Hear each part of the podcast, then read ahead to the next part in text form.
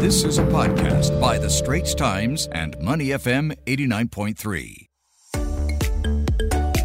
The issue of high oil prices is set to be aired in Parliament today, with 11 members of Parliament having filed questions on measures the government is taking to soften its impact. And motorists in Singapore have been feeling the pinch as petrol prices remain at record highs. Now, the price of petrol has dipped over the past week, but it's still above the $3 per litre mark. Now, the surge in oil prices have been widely attributed to supply disruptions resulting from Russia's war with Ukraine. So let's find out about these and the underlying causes of this with Zakir Hussain, Singapore editor at the Straits Times, joining us now on the phone.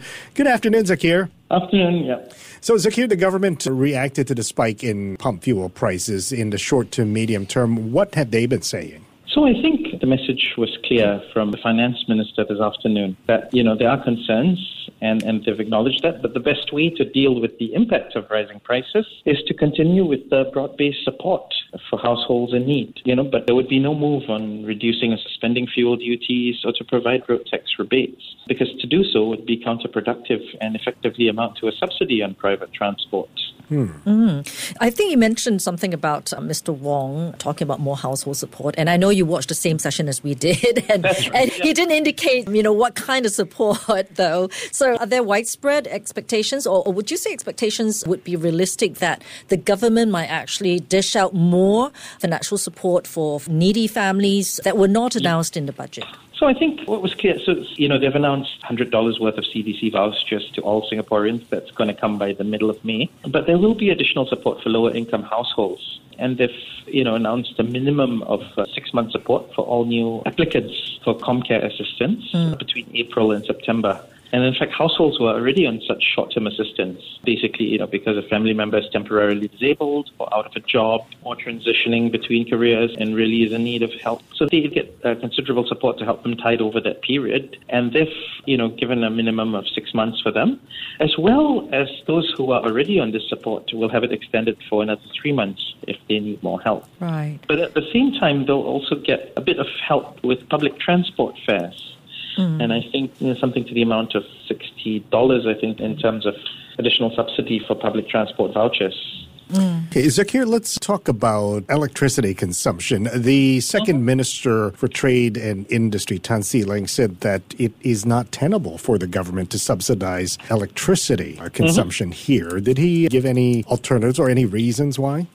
So I think the main impact is, you know, Singapore's really a price taker. We are affected by rising prices elsewhere. Mm-hmm. But at the same time, you know, there's a need to get firms to also double down on operating more efficiently and sustainably. Okay. And he assured businesses of help to help them in the transition. And this includes applying for existing grants, mm-hmm. you know, for instance, to be more energy efficient, mm. to optimize energy use. Mm. You know, he didn't elaborate on that, but one immediate sort of example that comes to mind is, for instance, a lot of uh, office buildings or, or, even premises, you know, use air conditioning. Right. Mm. But many of them, you know, perhaps may not turn off the air condition, you know, during the 12 hours they're not in operation, mm-hmm. or they turn on the air conditioning during the day. There are various ways to maybe, you know, turn on the mm. aircon, for instance, during the hours when you're not operating so the premises are cooled. So I guess you what know, he's or, trying to say is uh, they're not going to be giving subsidies, but it is up to every business, every individual, every consumer. So did he say to, he wasn't giving? Well, the, they the said it's not, not tenable for the government to continue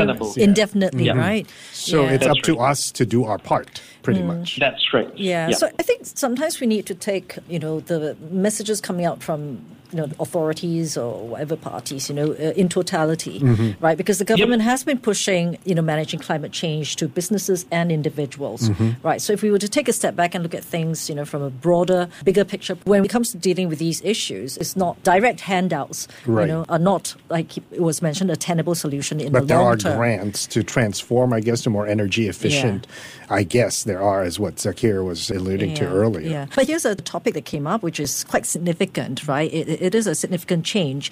It relates to the Minister of Law's announcement, mm-hmm. right, that a public defender's office will be formed to ensure that those who don't have the means to hire a lawyer will be represented if they ever find themselves in court. Maybe, Zaki, you can tell us what the practice is currently and how this changes things.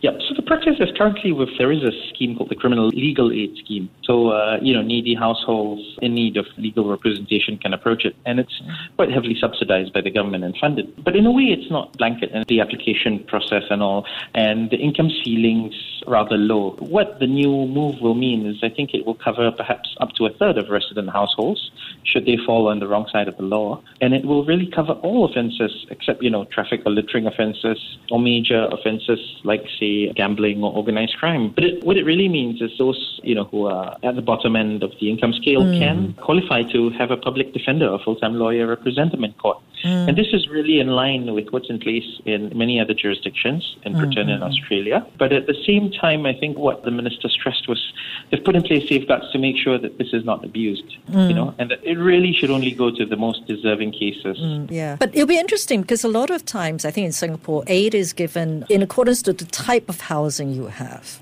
That's right. Yeah. Yeah. So yeah. hopefully that would not become the case because, you know, sometimes the type of housing you have may be a matter of choice as well. Yes, that's yeah. true. That's true. That's always the case. Yeah, so hopefully, yeah. you know, fingers crossed. Yeah.